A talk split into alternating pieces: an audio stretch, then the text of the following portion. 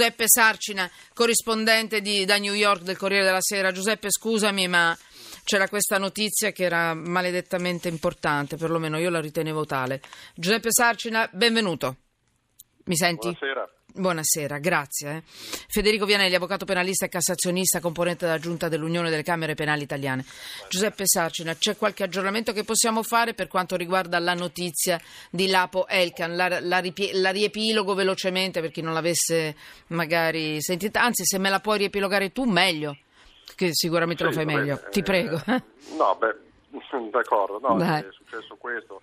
Diciamo che ehm, stanotte, ora degli Stati Uniti, quindi all'alba in Italia, sono uscite alcune indiscrezioni che poi sono state sostanzialmente confermate, ecco questa è la cosa che, che- che posso dire, insomma che stamattina ehm, sono andato un po' in giro, Sì.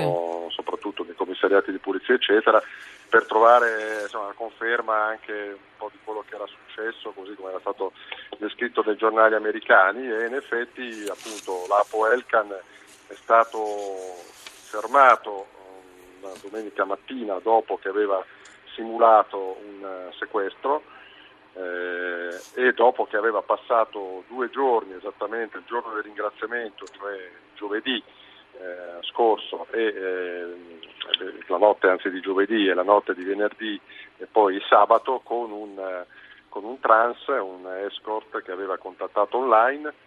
E dopo appunto due notti diciamo di festini a base anche di droghe, mh, cocaina soprattutto, marijuana eccetera, eh, erano finiti i soldi, quindi l'Apo Elkan, secondo la ricostruzione che ha fatto la polizia, avrebbe simulato, inscenato oh, questa specie di sequestro avvisando la sua famiglia di eh, mandare immediatamente 10.000 dollari in contanti perché eh, era, si trovava nei guai e aveva bisogno di questi soldi. Dopodiché la famiglia ha contattato invece la polizia di New York, ha portato i soldi in un commissariato che è vicino alla zona, diciamo all'appartamento dove era rimasto in questi giorni l'Apo Elkan e hanno smascherato in maniera direi anche abbastanza semplice questa goffa simulazione e quindi adesso il problema diventa abbastanza complicato perché ehm, simulare un reato naturalmente eh, è Certo. una cosa seria, soprattutto simulare un sequestro di persona. Tu Quindi, puoi aggiungere qualche eh, informazione perché so che fino a poco fa sei stato in giro per i commissariati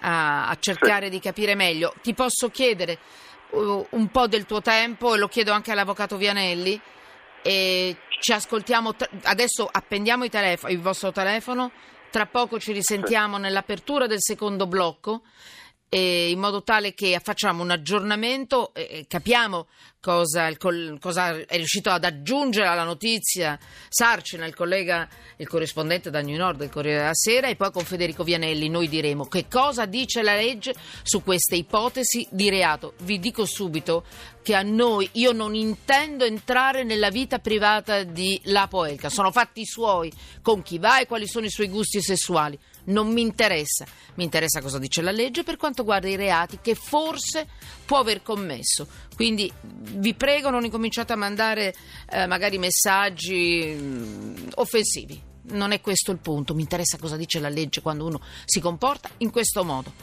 17,56 minuti e una manciata di secondi. Tra poco siamo ancora insieme. Eh, noi. Mi dite a chi devo dare la linea? GR1 sì, a chi? Va bene. Tu. Scardini.